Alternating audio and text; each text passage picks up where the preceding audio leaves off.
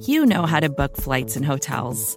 All you're missing is a tool to help you plan that unbelievable travel experience. That's why you need Viator. Book guided tours, excursions, and more in one place. There are over 300,000 travel experiences to choose from, so you can find something for everyone. And Viator offers free cancellation and 24 7 customer support for worry free travel. Download the Viator app now and use code Viator10 for 10% off your first booking in the app. Find travel experiences for you. Do more with Viator.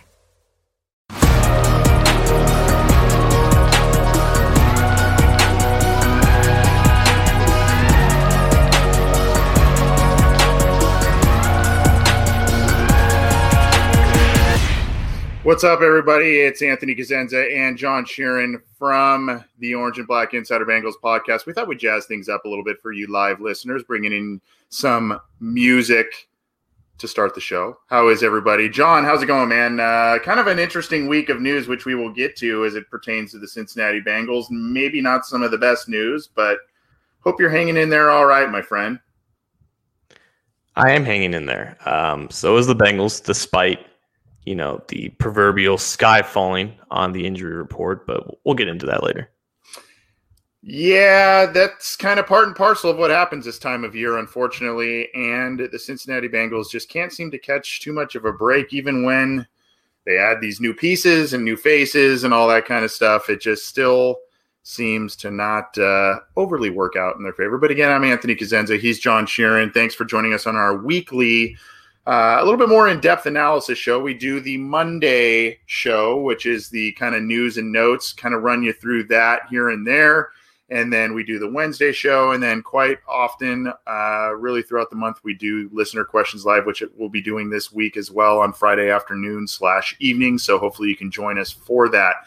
We've got a lot on tap. We're going to talk about the injuries uh, to specific players and where the Bengals could go from here, what this means. We'll talk about the offense and defense's performances in the early days of camp and whether that's encouraging, discouraging, uh, means nothing. We'll talk about all of that, and then we'll continue our potential breakout players list as well. We also have a couple of announcements, which we, we will get to at the end of the program. So stay tuned with us for a couple of uh, announcements as we go uh, forward here. If you're new to the show, you can catch it on iTunes, Stitcher, Spotify, Google Play, Megaphone, iHeartRadio. You can catch it on our YouTube channel, in which you can subscribe to it. I believe the icon is right under John Sheeran swoosh on his on his uh, shirt there. So click that, subscribe to the channel, and of course, you can get all the stuff on CincyJungle.com and its Facebook page. So thanks for the support. However, you may listen to the program. Not sponsored by Nike, but Nike, if you're listening, we're we're open and available. Yeah. By the way, we did we we are in talks to land a, sp- a sponsor for uh, something we will be announcing later in the show. So if you do want to sponsor the show, we're always looking. We don't really like to plug that, but if you do want to sponsor the show and you want to reach a broad audience, whether that's in the greater Cincinnati area or throughout the U.S. We actually have a lot of people listening to us internationally too, which is very flattering. If you, if you, your business, your organization, what have you, is maybe looking to expand to reach, give us a shout and we'll we'll chat with you. But uh, yeah, I don't know. Nike's not sponsoring us, that's for sure. Not yet, at least, I guess. uh, let's let's talk on the unfortunate injuries. You know, John, I, I took the air even later on Monday than I usually do to do the news and notes.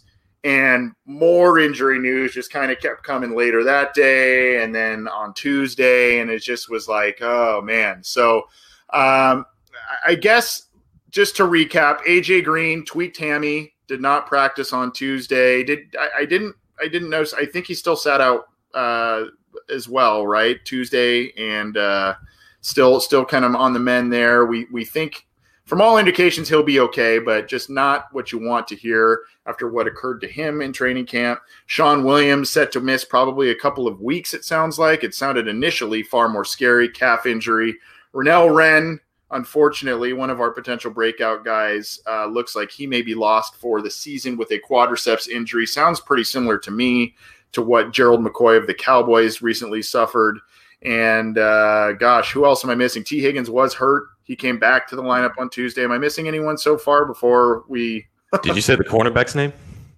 I didn't say I didn't say Trae Waynes' name. That, that's probably a big one. Um, Trae Waynes is, has the fully torn pec, underwent surgery. Right? That mm-hmm. I believe who you're uh, talking about. So um, he's set to miss probably a, a, couple to maybe a few months, and that's kind of where we're at with things, John. Um, how how cynical are you at this point in terms of what we saw last year with so many injuries, really the past couple of years, and where the team is at just a few days into really padded practices and everything? I feel like in general, there's nothing, especially this time of year, that makes the average fan of an NFL team feel more unique than pointing to the injury card. You can go on the ESPN.com backslash NFL backslash injuries, and there is a giant list of well over a hundred names, all players who are dealing with injuries right now. Yeah. The Bengals, I think, have officially like four guys listed as like questionable or out with the injuries that have occurred since the like the unofficial opening of training camp. But uh, like I could just go through this through this list for like a minute or two and list a lot of notable names who are, also dealing with nagging injuries or potentially season-ending injuries every team is going through this. Like the, the Arizona Cardinals are like the best example. They just signed Robert Alford, who's a cornerback in free agency, so like a three year deal in the offseason, and he suffered a torn pec and is out for the year. And their star receiver, DeAndre Hopkins, he's dealing with a nagging hamstring injury, and he's basically day to day right now. It's literally the same exact situation as the Cincinnati Bengals are dealing with. I don't see any Cardinals fans jumping off the boat and claiming that the season is a lost. Like the the, the loss of Renell Wren, it, it hurts. The loss of Trae Waynes for the, for the next eight weeks, it hurts. But these injuries, they, they don't tank your season like it would if Joe something happened to Joe Burrow. As long as you have the quarterback, as long as you have the majority of the roster and the starting lineup in, in place, like these things are going to happen. And teams every year they deal with it and they move on. Like th- th- this is not anything new with any team. I think with the Bengals specifically, when you had what happened to AJ Green last year in the beginning of training camp, there's always like one or two very serious injuries, I guess, that happen within the first two weeks of training camp because that's when the pads come back on. That's when the contact begins, and that's when just freak things happen, like with what, what happened Trae Waynes because he didn't even get hurt on the field. He got hurt lifting weights in the like the in the in the locker room or in, inside the stadium. And like some of the things will happen in walkthrough, some of the things will happen in non-contact situations. Like it, it doesn't matter. These, these things happen to every team, but it makes I guess fans feel special if if it happens to them too much. Like oh, this always happens to us. This is always why we don't reach our potential. Every team deals with this and I understand it's frustrating to see, especially with a guy like Green who's continued to have some nagging injuries. But if I were to just say that, you know, he's just it's a minor hamstring injury. Like it's just a little tightness in there. He's not going to go for a couple of days because of it because he doesn't need to. He doesn't need to practice around it, even if he has a new quarterback. These things are not that big of a deal, but we like to make it into a bigger deal because it just makes us feel better. Bengals fans have a tendency, and I'm super guilty of it as well. Bengals fans have a tendency to make some mountains out of molehills at times. And I think with the injury front, it's kind of the why me, why us type of cry to the heavens sometimes. And uh, every team deals with this. It's really about how you respond, how you've built your roster to help yourself overcome these inevitable injuries. Thankfully, this year, the Bengals did a lot more in free agency, continue to do more in free agency after more injuries hit um, and so, you know, that's they've set themselves up a little bit better this year than they have in years past to be able to rebound. Uh, one guy we failed to mention that was kind of in the injury camp. Uh, he didn't get injured in practices, injured last year. Rodney Anderson, the running back, was waived. Uh, you know, after after failing a physical, just not not recovered yet, unfortunately. And, uh, you know, who knows what's going to happen with his career going forward. So let's talk possible before we kind of talk about, you know, worries and all that kind of stuff. You know, do you think the Bengals search again, like get a Mike Daniels type of player or someone like that out there on the free agency uh, market to help you quell the losses short term for uh, Shawn Williams, long term for Rodney Anderson. Uh, you know, Trae Wayne. I, I mean, we talked about it with Trae Waynes a little bit. We don't really see that happening, but I mean, some of these other guys now that are piling up, a defensive tackle again with Renell Wren. Is that something you see that they will dive back in there, or will they do kind of the traditional Bengals thing and say we're fine with what we have in house? They've only got four interior defensive linemen, true interior defensive linemen on the roster right now, I believe. Right, and that's got to be like the place that if they were to add someone else, that's where they would add it to. Which you know, it's just compounding on what has happened, and they already went out and got a guy, Mike Daniels, but I think they have to wait until they actually put Renell Wren on IR if that's indeed where he's going to go, if he's going to miss the entire year. And uh, I've heard, you know, fans say Snacks Harrison, Damon Harrison is the guy that they should look at. Um, yeah, honestly, yeah, they, they, they need depth at, at that position at, at, nose tackle because they don't really have a true backup to DJ Reader at that spot.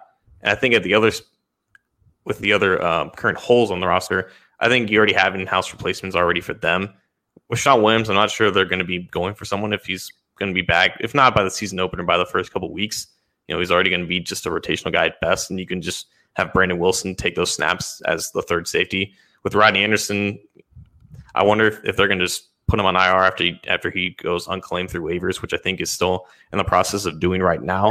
But they have, you know, it's not going to be hard to replace the guy who didn't play at all last year at a position that doesn't get a lot of rotation in the game at running back for them, anyways. So Samaje Perine was brought back because they they really like him, and I think he'll he'll be fine as the fourth running back on the on the depth chart behind Trayveon Williams. He probably won't be active anyways, so that, that's they're they're good to go there. With Wren, unfortunately, it's not just about having depth for DJ Reader. I think Wren was the replacement for Josh Tupou when they're in their their big five two packages has the five tech or the four I or the thirty four defensive end. The only guy I think in in house that they, they can have to replace him is Andrew Brown, who's been used a lot as an edge rusher over the past year or so when he's when he's actually been on the field. But the guy was always an interior rusher coming out of college. That's where he thrived in the Senior Bowl. That's where he thrived in terms of production wise at Virginia. But for depth purposes, for the roster purposes, he was used as an edge rusher because they didn't have a lot of depth there. They just just signed like two edge rushers off the market, uh, albeit not very big guys or very big names. They're getting Khalid Kareem back eventually from the COVID reserve list. They have enough depth at the moment at edge rusher. They don't have anyone left at five technique or just in general in depth at, at defensive tackle. So it's time to just end that exper- experiment of having Andrew Brown on the edge. Put him inside. Put him at the five technique. He's got plenty of length there. He's got plenty of explosion to hold the point of attack.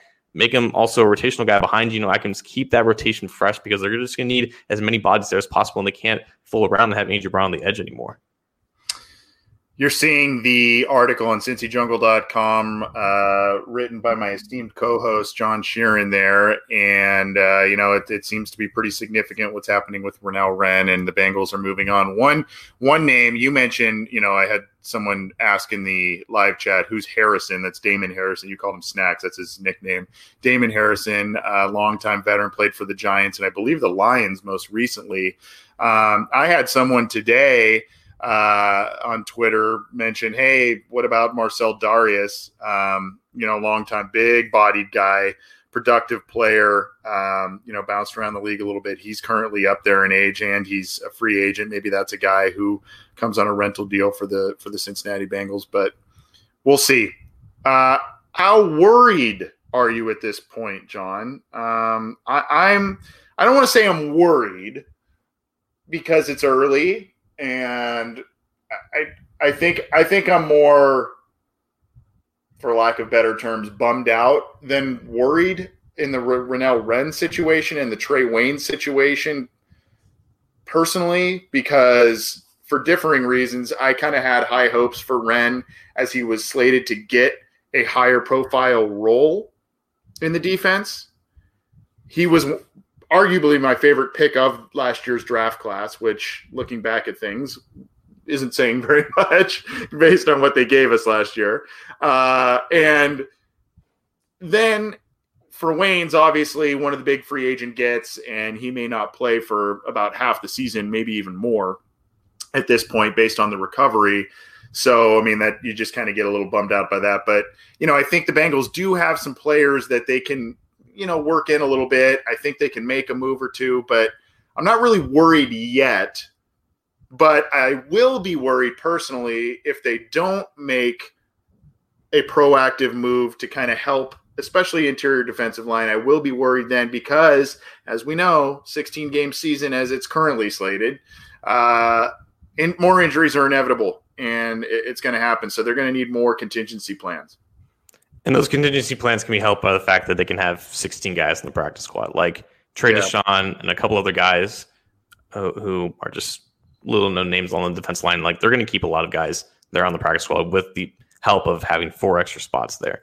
Um, again, it depends on what they do in terms of roster moves of getting these guys on the pup list or on the IR that frees up open roster spots. And also, you can have as many guys come off of IR this year as you want. It's not it's unlimited. It's not like 2016 where they chose Cedric Peerman over William Jackson, who was also coming off that torn pectoral as well. So I'm not again, I'm not worried about these specific injuries derailing your season because if your season lies on your second cornerback and essentially a rotational defensive tackle, your season's tanked anyways. Like the, the Green injury is something to, to, monitor. And I think they're doing that. They're keeping extra precautions. Essentially, he's the new Tyler Eifert at this point, a guy that they're just going to minimize the workload up until the season. And once the season happens, of course, they're going to maximize using AJ Green because he's AJ Green and he makes the offense flow in a way that it doesn't flow when he's not out there. So, you know, keeping Green healthy is important.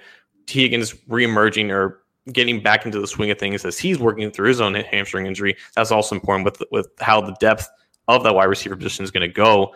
Um, I guess there's a slight worry with you know Burrow not getting a lot of reps with some of those guys because also John Ross is away from the team now as well. So really, the only esteemed established veteran that he's working with is Tyler Boyd, and we can talk about the connection he's forming him there with, as well. But it all depends on how this offense is going to go with Burrow and keeping him healthy is the most important thing at all. Like Trae Waynes losing him sucks. Renell Brown specifically, like at this point next year, he's going to be 25, 20, 26 years old. He's only going to have about 11 games worth of experience up to his career at that point. And as a guy who was still putting it together from a technical perspective, like it's going to be a tough road for him to, to get back into a prominent role on this defense. And therefore, for a long term outlook, it's going to be tough for him to establish himself in this league going forward because as, as, as athletic and as strong as he is, you know, that, that lack of experience with how old and how old and how far into the, his career that he is, that's going to, it's just going to be hard for him and it's going to be an uphill battle. And that's kind of, it's kind of why I think teams a lot of times prioritize youth for the draft picks. Like he's, he's, he was one of the older prospects that they drafted last year. And the fact that he didn't have a lot of, I guess, experience leading up to it. And then now he just, he's had two major injuries that have ended uh, his first two years. That's going to be tough. But that I guess is my biggest worry from a roster standpoint. Like, how are they going to manage that depth now? And if they do utilize Andrew Brown there, it'll alleviate the pain a little bit. And if they do bring in another body instead of having a guy like Trey Deshawn take over that backup role behind DJ Reader, that'll make me feel a little bit better. But in terms of the an overarching season outlook, these injuries don't really mean that much or move the needle. Look, it's an interesting point with the Wren uh, situation, him being old for the amount of years accrued and everything.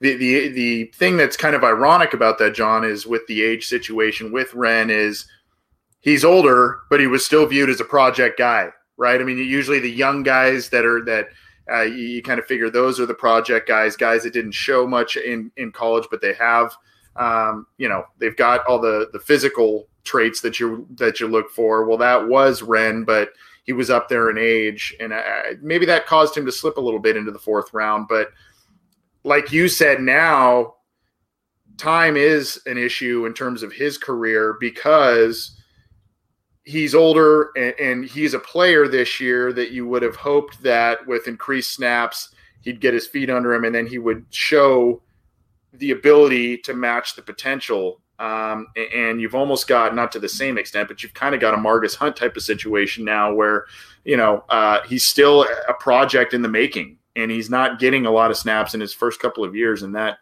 that is worrisome. John, we're also getting a lot of comments here in the, in the chat. And I feel like we have to say this every single show you know, I'm seeing uh, our good friend Mike Holbrook. O line is the uh, Derek Jones. O line is a concern. Why aren't they going after O line? O line, O line, O line.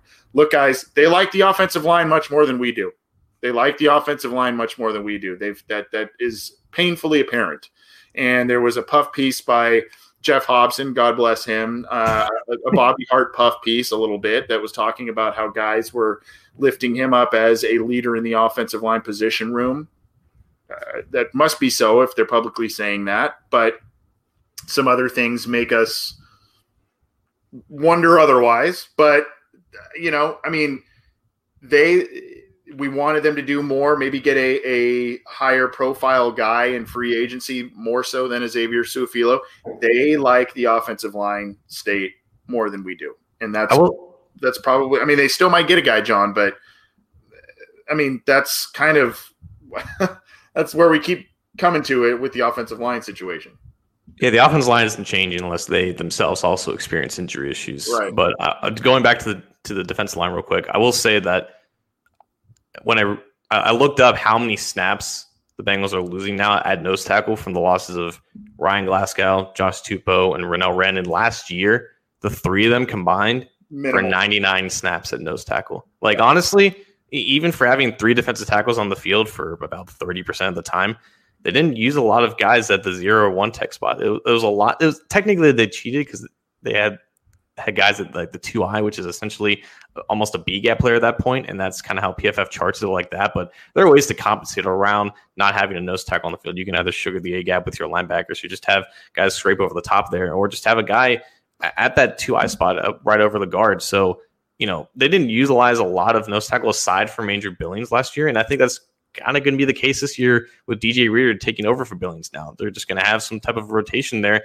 and just trying to compensate the losses. Maybe maybe they add one more body there because they just want to have a distinguished backup to DJ Reader in case something happens to him, God forbid. But right now they're not losing that like the, the losses of Glasgow, Tupou, and Wren they, they suck for death purposes. But in terms of actual in-game participation and, and impact, they're not really losing a lot of snaps here. Totally, totally valid.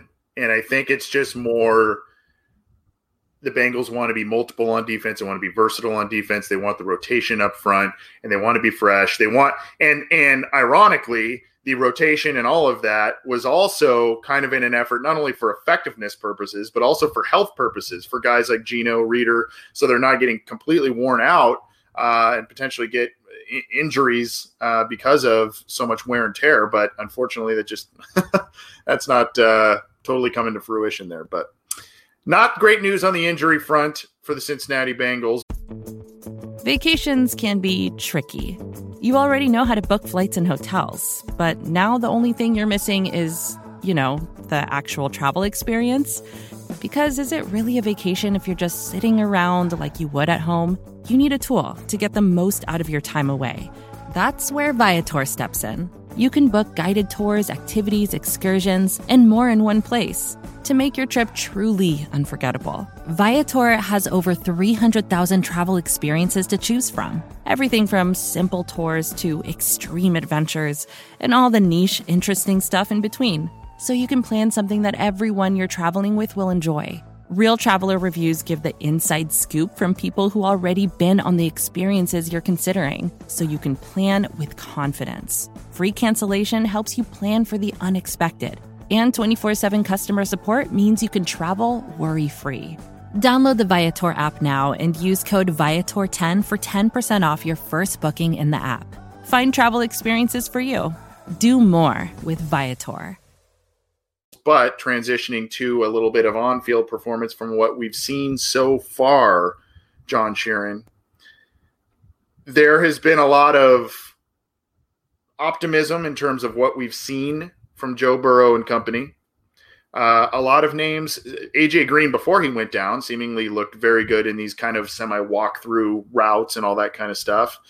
Uh, when the pads kind of came on though, and not full full pads, but kind of the, the helmets and shells type of thing, and doing some red zone drills, there were some struggles not only by Joe Burrow but by Ryan Finley. Both threw an interception on their first day of kind of padded practice. Uh, Carlos Dunlap, by the way, sounded like an absolute maniac uh, on defense. Now, there are a couple ways to look at this. And one way is hey, the Bengals invested a massive amount of money on the defensive side of the ball to improve themselves there after ranking low or last in many major statistical categories the past two seasons. So maybe this is a good sign. Maybe this is a good sign that the defense is showing marked improvement because of all the acquisitions they made. Or maybe it's a bad sign because the rookie showing his inexperience. There is an infamous uh, GIF video out there, GIF, whatever you want to say it. I believe it's from James Rapien of, of Sports Illustrated, where it's kind of the, the quote unquote scramble drill Um, you know, that's the Bengals are going to kind of getting raked over the coals for that one. But uh, it, so there's there's are you worried? Are you impressed by the defense, or do you say this doesn't even matter right now? Even in this year, with everything that's happened, I'm I'm almost glad that we have the same two things to really talk about training camp: an apparent onslaught of injuries and how great the defense looks in the beginning of training camp. Every single year for the past three, four years that I've done this for a living now. It's been all oh, the defensive line looks so good. They're going to be so great this year. They're going to have 50 sacks. Ben Roethlisberger is going to be put into an early grave. And every year's, oh, wait, the offensive line just kind of sucks. And we don't know that yet. It's, it's it was literally the first day of pads. And I believe at the very end, it was a, it poured down rain. And of course, you know, the Bengals right. are practicing outside. So I think I think Burrow fumbled a snap as well. It, it, it was the first day of pads, first day of actual live going around and flying all over the place in, in real life football.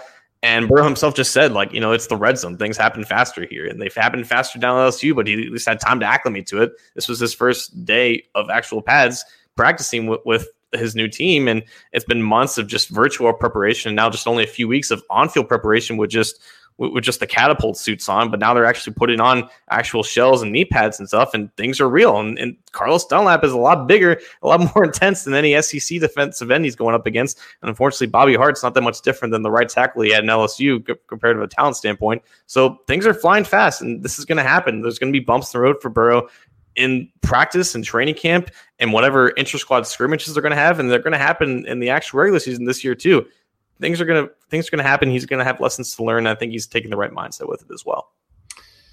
The young quarterback definitely does not lack confidence after uh, these this supposed struggle in some of these drills. He came out and said, you know, it, I guess some reporter had asked him about if he feels nervous about the week one start. And I think his quote was, When have you ever heard that I've been nervous? Um, just kind of basically single finger salute to that question, I guess. Uh, so he still is not lacking confidence, and that's a good sign. I guess. Do you, do you expect that the offense would have been a little bit further ahead though um, in these early practices, or is this just kind of status quo with all of the you know the elements and all that kind of stuff? I I would I guess I would have liked to have seen and heard a bit more uh, kind of an even struggle back and forth, right? You know, offense is making some plays, defense isn't, and uh, you know, you kind of had more of a, a, glowing review of the defense. That's just my personal standing. But again, I kind of take it a little bit with a grain of salt. The reason the reason I do kind of it, it messes with me a little bit though, John, is because you know you would do you would normally do these drills and then you know you would see a preseason game and you would see how some of these scenarios would play out albeit in a less intense atmosphere than a regular season game. But you would be able to see these guys kind of learn from some of these things in practice and then put it in a in a preseason game and hopefully mature that way they're not getting that opportunity this year and that's a little worrisome now that spiel I just made was was a lot of fun personally, but there's also good things that are happening with the offense too. Like he had a really good day on Monday, the day before the pads came on, and he had a, he had some bright moments when the pads came on too. He's making a very sharp connection with Tyler Boyd right now, and that was mm-hmm. almost to be expected because of how successful he was throwing to Justin Jefferson in a very similar slot receiver role down at LSU. And he's also giving Mike Thomas a lot of opportunities too. Mike, Mike Thomas is playing in, I would assume for John Ross, and when they're in three wide receiver sets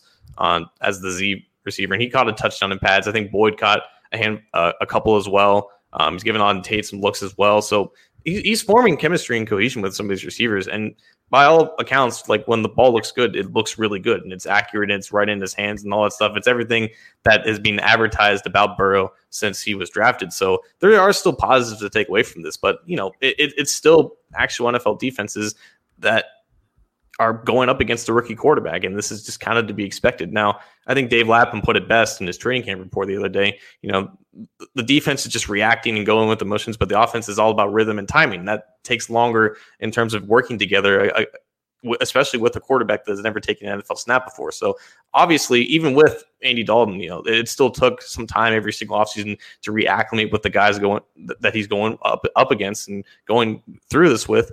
And with the defense, it's just easier for them to just react and just play on on their toes, especially with the fact that you know, Zac Taylor hasn't opened up the playbook yet at all. Like I think he made an effort to say that you know, they're not taking any deep throws, they're not taking any long shots yet. They don't want to strain any guys' legs too soon. So it's a lot of mundane in your face type of stuff, and it's not, nothing really too complex for the defense to, to get all confused with. So eh, it, it's nice that the defense are making plays and capitalizing it, but it's there's still a lot to be learned about both sides of the ball.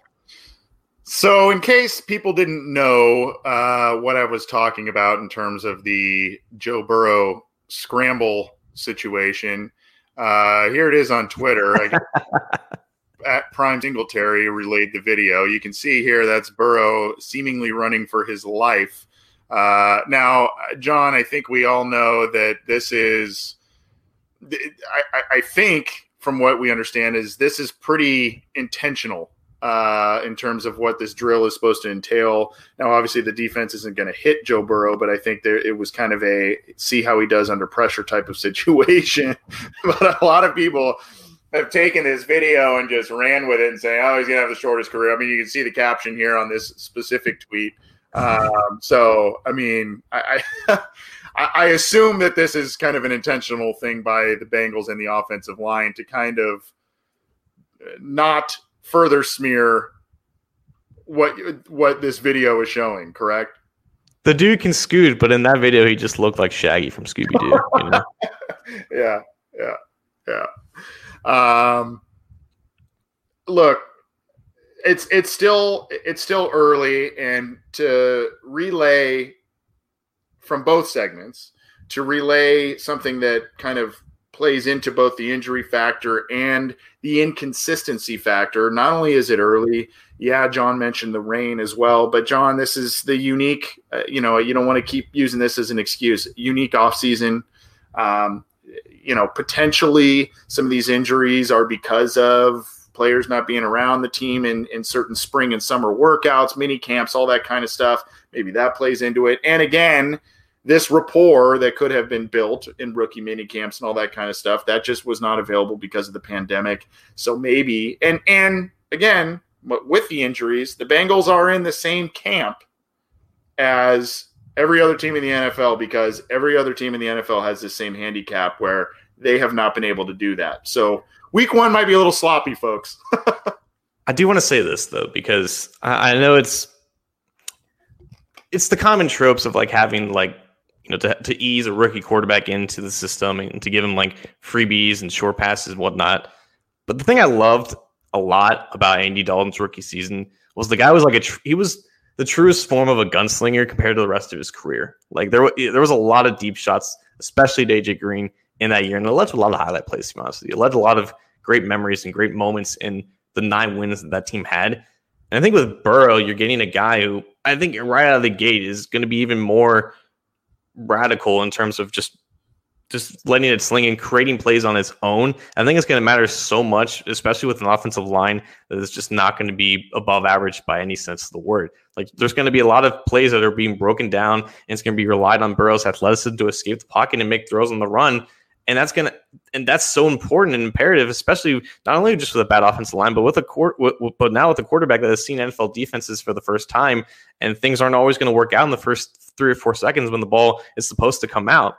And I think that's also kind of why it's not the biggest worry in the world that AJ Green isn't out there because I don't like Zac Taylor said himself. He doesn't need to be out there for every single practice. He knows what who he is, and when he gets out there on the field September 13th, he's still going to be AJ Green. Tyler Boyd's still going to be Tyler Boyd. John Ross is still going to be as fast as John Ross is. Like these guys are going to be fine. They don't need a lot of extra time to practice with, with, each other, especially now you have a quarterback that can just create on his own and operate out of structure. It's going to be so important, especially for a rookie quarterback where, you know, not everything is going to happen like he, he wants it to happen in pre-snap. So the, having that post-snap adjustment, especially with a guy like Joe Burrow who can operate out of structure so much is going to be important is why it, it can alleviate, I guess, some of your worries with some of the chemistry and, you know, cohesion issues, I guess. More to the point, uh, you know, Zac Taylor and company may be exercising some extra caution this year when it comes to some of these injuries. You know, Geoff Hobson relayed that Shawn Williams looks like he'll be ready for the opener. Zac Taylor himself mentioned when it comes to AJ Green, I've already seen enough to know what we need to see for week one. You mentioned obviously he's a very seasoned veteran. Um, you know, it, they took it easy with Tee Higgins, eased him back in as a rookie. He had kind of a hamstring thing, my understanding there. So maybe they're just maybe this amount of these this amount of players that is out of the lineup is also in part of a little bit of an extra caution because of the pandemic and the offseason. And maybe that's why, you know, you're seeing some of these guys more on the bench, or maybe you will see them mending their injuries longer as a precaution so that the Bengals won't be in the position that they're that they were in in 2018 and 2019 when their roster was absolutely decimated by injuries. So John, um, I do want to play this one as well. This was the the clip I believe, and it's courtesy of Lindsay Patterson, who is uh, a Cincinnati media member and actually joined Matt Minich on his Chalk Talk podcast not too long ago. I believe it's her birthday yesterday, today, something like that. So happy birthday, birthday Lindsay. Yeah. Uh, this is the um, the video here. Let's see if we can cue this up and uh, see if we can get this going. Feel, given the current makeup of the offseason and things leading up to the game, that you can be ready for week one as a rookie quarterback? Very confident. I feel very comfortable with the offense right now. I'm very comfortable with my guys, um, and I think you know, I think we're going to be pretty good on offense. I'm, I'm excited more so than nervous. I would say. Does that emotion surprise you? That that you you aren't nervous? I mean, it's human nature. You know, starting a new job like. Absolutely not. Have you uh, you ever heard anything else about me about being nervous? Point taken. So, uh, you can't really see all of it because he's got the mask on, but this quarterback, as I mentioned, does not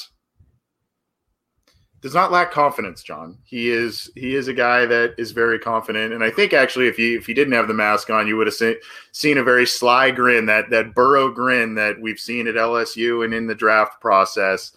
Um, so hey, if if there are people who are worried out there, the quarterback is not. Even after a rough day of practice, even if it's one practice, he's not worried. Maybe we should just relax. Take it. Take a page out of the Aaron Rodgers playbook. Right? Relax. Isn't that? Is, we got we got to see relax this com. I I want to see relax this comment section, but there's a very engaging Dalton and Burrow conversation popping off, and I don't want to get in the way of that. But also Chance White in the Facebook comment section. I seriously wonder if there is something in the water atmosphere of Cincinnati that causes players to more easily be injured than they might be in other places. Buddy, I've lived in Cincinnati my entire life. I've been around the country and I've been a lot a lot of places in the world. My knees work fine. Like there's nothing in the air here. It's it's just it's the NFL. It's just it is what it is. It is. And we do know, I've mentioned this on a couple of shows, we do know that in years past, the Bengals medical staff, conditioning staff have have come under fire for the way they treat injuries, for the, their conditioning and all that kind of stuff. We know that players have taken them to task. That was further in the past. Um, and as I've mentioned, Zac Taylor brought in a new strength and conditioning staff last year upon his arrival. So, you know, and, and Marvin Lewis made steps to bring that medical staff up to snuff, bring in the the, the right people there. So you know we're we're giving the team the benefit of the doubt, and that they have the right professionals in both of those areas um, to to do whatever they can to prevent and heal these up as much as possible. But uh, I mean, look, you mentioned it, John. There's a there's a big list out there. It's findable. You can you can see all the injuries that players are and teams are, are suffering through right now. It just seems because we are in that fan, we are in the fan base that it just you're in it, so it seems more dramatic. And then, of course, really what has happened over the past couple of seasons with the immense amount of injuries, it just you know it's easy to to have a knee jerk reaction. But that's that. This is the Orange and Black Insider Bengals podcast. We've been talking all things training camp with the Cincinnati Bengals.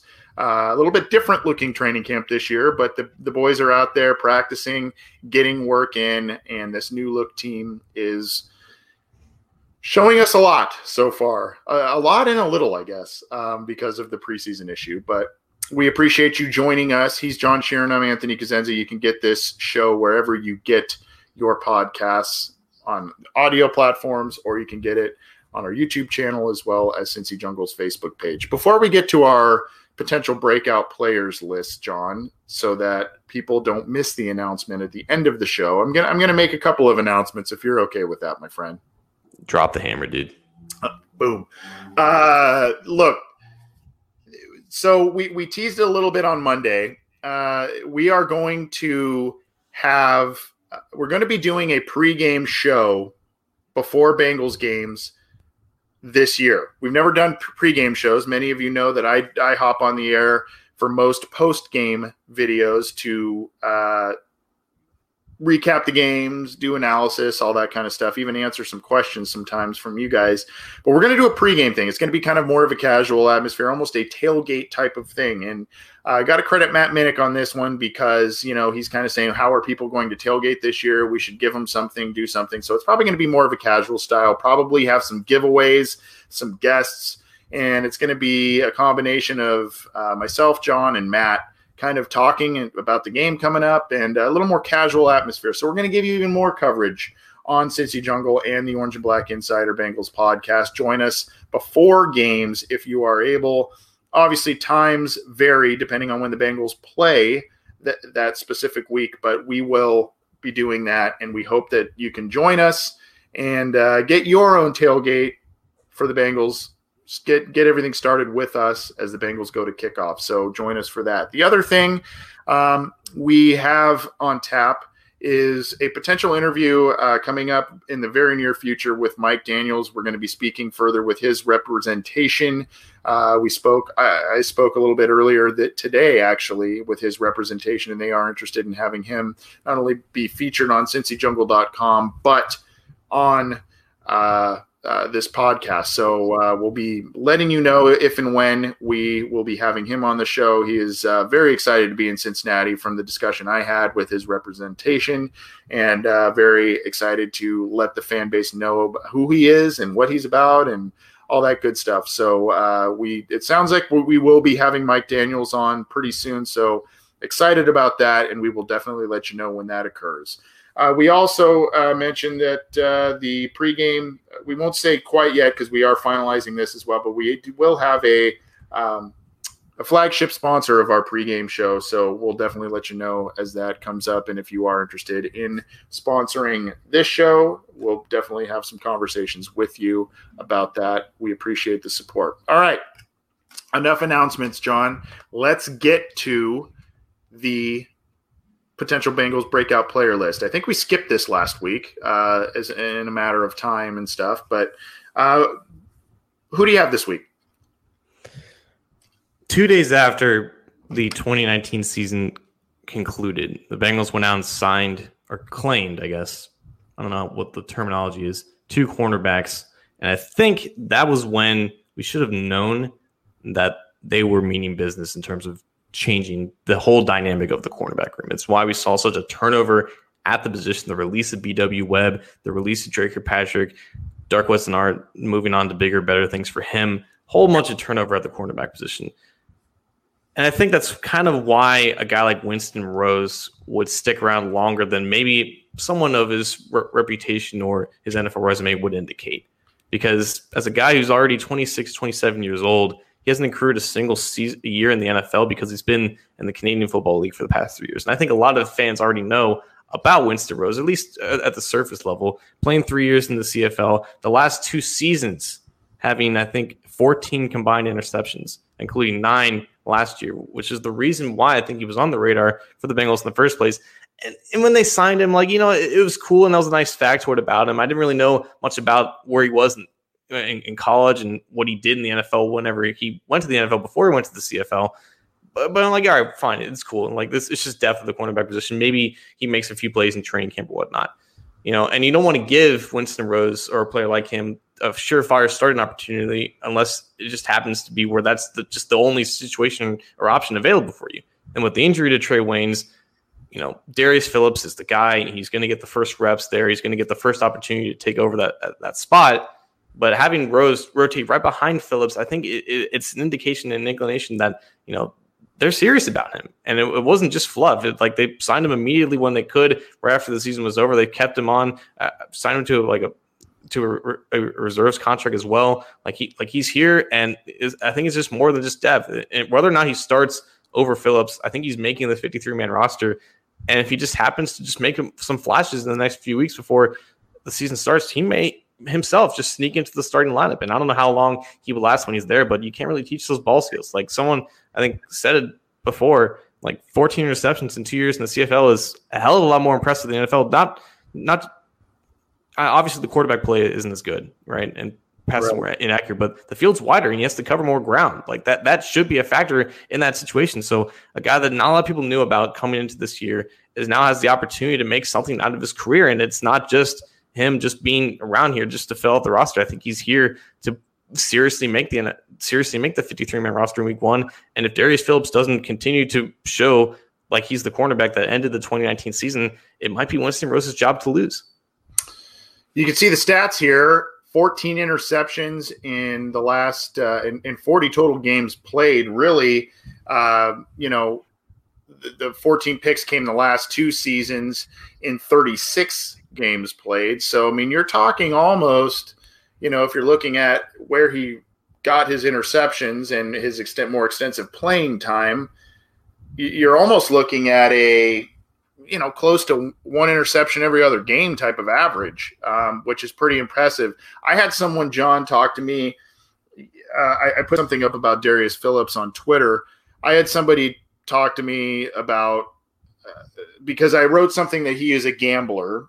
Uh, he, he makes big plays and he's a gambler. I had someone tell me, well, you know, I, would kind of take that. Um, and, and I said I would too, because this defense has lacked big plays. And hopefully this year, Darius Phillips, I believe he's one of the guys you picked uh, for this list earlier uh, a few weeks ago. But hopefully Darius Phillips is a guy that as he gains snaps, he will have more consistency.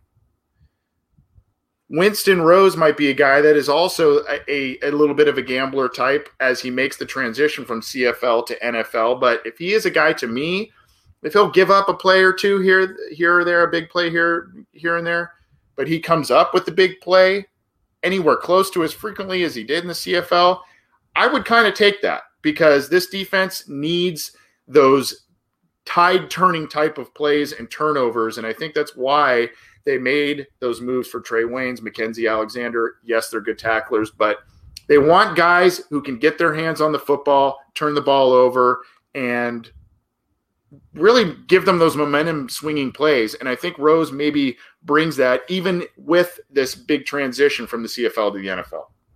Get your hands on the football. It's a good it's a good segue into your breakout player. Yes, it is. It is. Uh, Mike Thomas is my guy, not the New Orleans Saints Mike Thomas. Uh, Mike Thomas is a guy that the Bengals brought in this year, obviously has ties with Zac Taylor from the Rams. Mike Thomas was a guy, for those of you who are big Joe Goodberry fans out there, which I assume almost everybody is who listens to this program. Mike Thomas was one of Joe Goodberry's favorite draft guys in that specific class. Now, there were two Mike Thomases in that class. We're not talking about the Ohio State one. We're not talking about the guy that's in New Orleans and gets like 120 catches a year. We're talking about Mike Thomas, the kid from Southern Missouri, and uh, a guy that Mississippi, Mississippi, rather. Thank you. Uh, and a guy who has come in and you know hasn't really has been kind of a special teams guy, has been uh, a guy that hasn't really been a heavy contributor on offense. But the reason why I went this route, and it may be a stretch, especially with an Auden Tate still emerging, Tee Higgins returning to the lineup, John Ross inevitably, we hope, returning to the lineup. He's, by the way, he is working out in California while he's tending to his uh, son's positive COVID test. So he is out there still working out and making time for his family. We hope everything goes well there. But we assume if everything goes okay, John Ross will be back as well. Let's cross our fingers on that one. So you kind of say, well, where does Mike Mike Thomas fit at this point? Well, Mike Thomas has been making plays, as John alluded to, in some of these early practices. He's building a rapport with Joe Burrow, and that kind of thing goes a long way. Now, if Mike Thomas can prove to be a special teams guy, uh, that's something that would play in his favor as well. But um, he, he has a little bit of an uphill battle, I guess, to make this team. But he is showing things in camp early on that make him valuable. Now, if you look if you look at the touchdowns, he hasn't scored a touchdown in the NFL. He's only got 10 career receptions and he kind of got buried on the depth chart uh, in Los Angeles because of many players, Robert Woods and Cooper Kupp, and all those guys that he, he fell behind. So, you know, he's got an uphill uh, battle here, but I think that these practices are showing that he's comfortable in Zac Taylor's system. He knows where to go.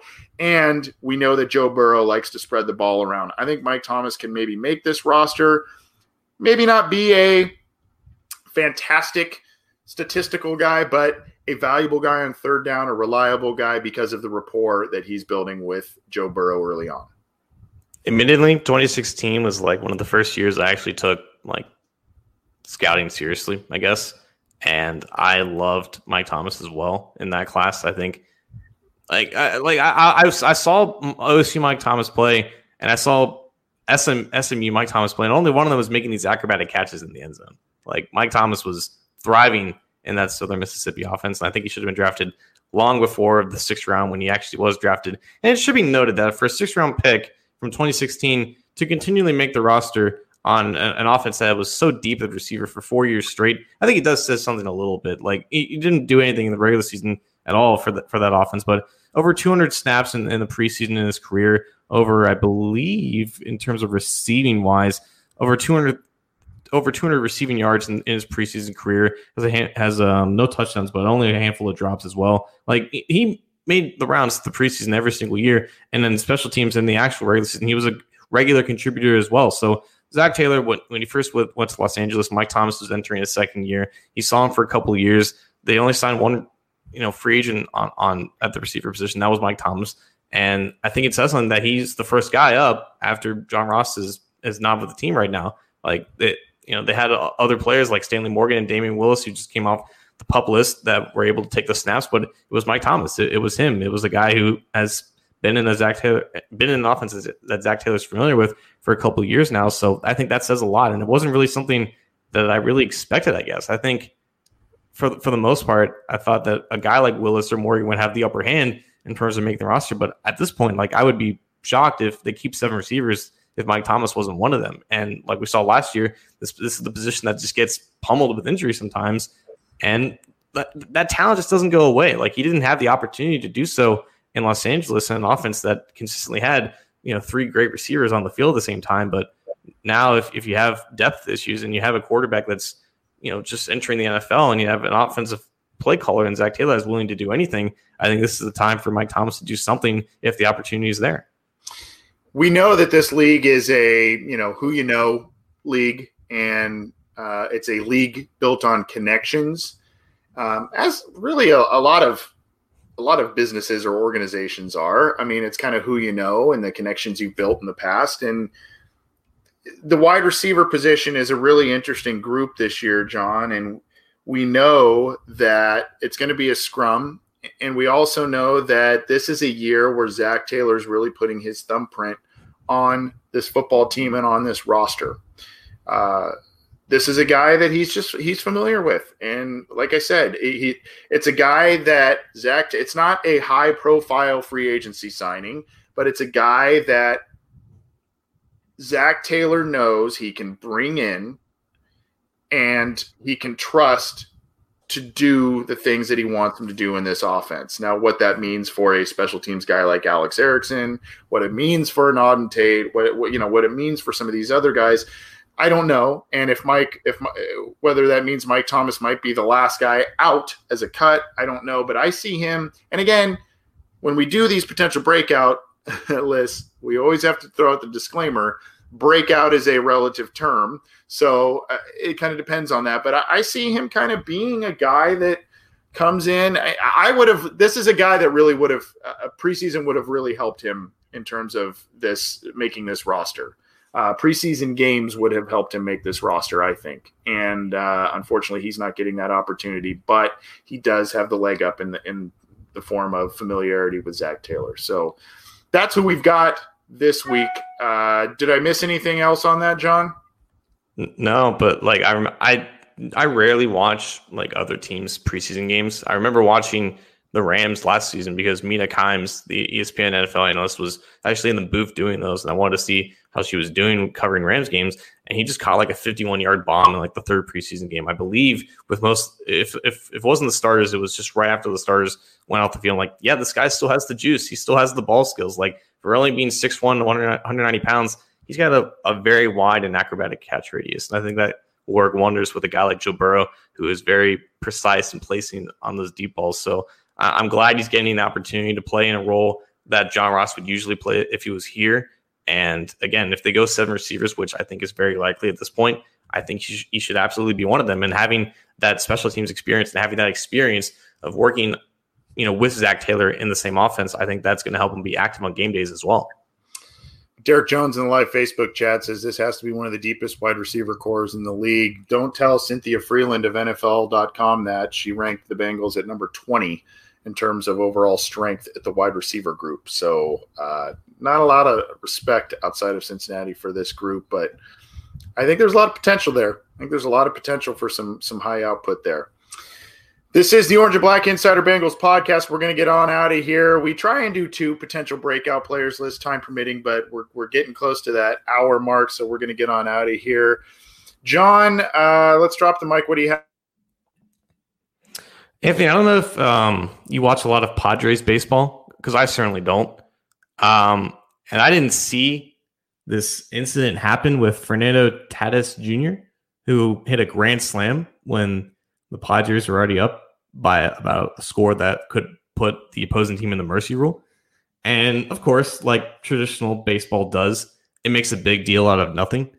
And it started the unwritten rules debate as well. But of course, you know, in a time where basically, if America has sports in general, it should just be gracious enough to just enjoy them and watch them. But of course, it was made into a big deal of nothing. And it just got me thinking, you know, like, like the, the MLB has to just be just desperate for viewers anyways, regardless, for having games with no, no fans in the audience and having teams like the Cardinals and Marlins having multiple positive tests of COVID and having both of them have to play eight consecutive doubleheaders to catch up with the rest of the schedule. And they're still talking about stuff, things that don't matter, or the only people who cared about it probably died about 50 years ago. And honestly, like in the NFL, like the unwritten rules are the are the rules that are actually made into rules right? And I think a lot, I think a handful of them were made into rules on the Bengals' behalf, like whether it was the blindside block on, on Keith Rivers, whether it was the, the, the Kimo von Oelhoffen injury to Carson Palmer, whether it was the Ryan Shazier hit to Giovani Bernard. Like if those are unwritten rules in football, they're actually made into rules. And I just wonder how long it's going to happen with baseball and how long they're going to be able to keep this straight up if they want to continue to try to engage interest for people like me who would rather see, you know, the NBA playoffs, Damian Lillard hit 40 foot three pointers or the NFL where you have Lamar Jackson running around and scoring 50 points a game. But no, a grand slam in baseball warrants controversy. You know, it's uh, you, you and I, I don't have much to overlap with aside from some thoughts I have on this particular instance. You know, I've coached baseball and I know a bit about uh, running up the score, quote unquote, and doing doing things the right way, the unwritten rules. Uh, I thought there was no problem with what Fernando Tatis Jr. did, uh, and, and, you know it's been an interesting offseason to say the least, or interesting season rather to say the least, with the MLB and with the pandemic and them kind of having some issues to work through with players getting COVID and everything. Uh, you know the fact that people are making a stink about this, just not really something that you would think is uh, should be on the on the front burner here. But you know, I don't have an issue with it. I was actually going to bring this up as kind of my my mic drop, but I, I think Fernando Tatis has nothing really to apologize for. I, I think I saw was the same game or the next game he ended up stealing when they were up, uh, stealing third when they were up by quite a few runs as well. And it, here's the other thing, John. I believe when he did this, or at least the stolen base, came against the Dodgers, which is a division rival. Um, so you know, I, I'm kind of like you know, if you have a if you have an opportunity to give it to your division rival, uh, especially a heated one, I think you take that opportunity personally. It's the only sport where the opposing team gets majorly butthurt about being beaten. Like it, whether it's the shift or, or whether it's th- things like this, like it, it's it, it's it's it's aggravating. Like how do you expect me to to invest in this sport when you're taking the when you're trying to say that fun should be taken away because of because of in the terms of etiquette? Like no one's getting hurt from this. Just right. let let's let the dude hit a home run. I know it's it's the bat flip thing. It's it's all of that. Uh, I look. I, have I've coached high school baseball, like I said, and I've I've had instances where scores have been run up on us, and we ran up scores. Yeah, there's some there's some bitter feelings that happen with us, but at some point, you also are competitors, and you got to say, look, same goes with football.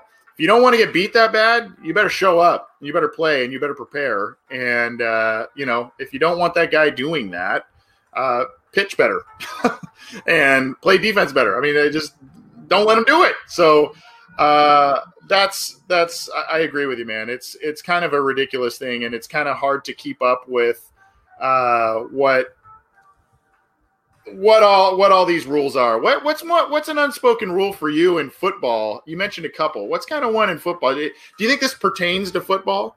And eh, running up the score, and I mean, we know Sam Wyche infamously did this with Jerry Glanville years and years ago against the Oilers, and they had a contentious relationship.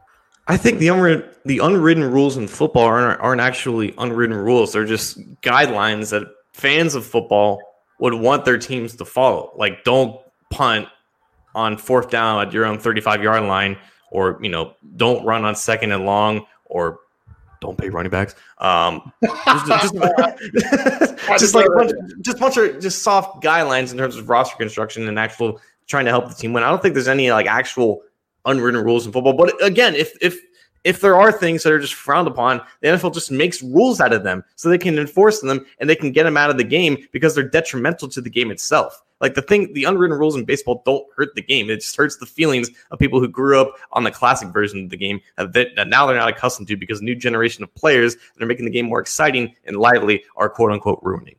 Yeah. Well, look, Fernando Tatis, I'm sure you're listening to this program.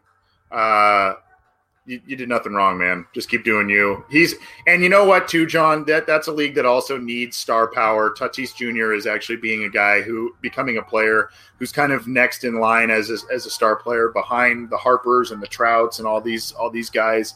It's a guy you don't really want to put your thumb down on and say don't be you. Uh, so hopefully, you know, maybe he learns something, but hopefully he continues to be himself. Anything else before we hop on out of here, John? I think I just used up all my energy there. Did you? You're done. Yeah. I hear you. The track you're hearing in the background is one called Membrane by, believe this guy, a hard rock band that has uh, been, a, been a partner of this show, Art is War Records. So if you can hear that in the background, you've also probably heard it in some of our uh, after audio uh, playing. So go get their record, go get their singles if you like some hard rock, a little bit of alternative, that sort of thing. For John Sheeran, I'm Anthony Cosenza. We're going to get on out of here. Thanks for listening. Take it easy. We'll see you soon.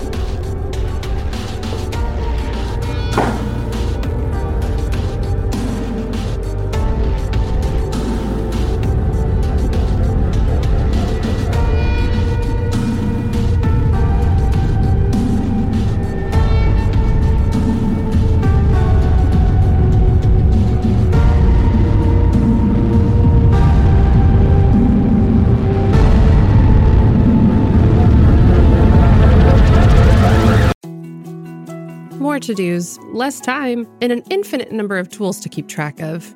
Sometimes doing business has never felt harder, but you don't need a miracle to hit your goals. You can just use HubSpot because their all in one customer platform can make growing your business infinitely easier. Imagine this high quality leads, fast closing deals, wildly happy customers, and more benchmark breaking quarters. It's not a miracle, it's HubSpot. Visit HubSpot.com to get started today.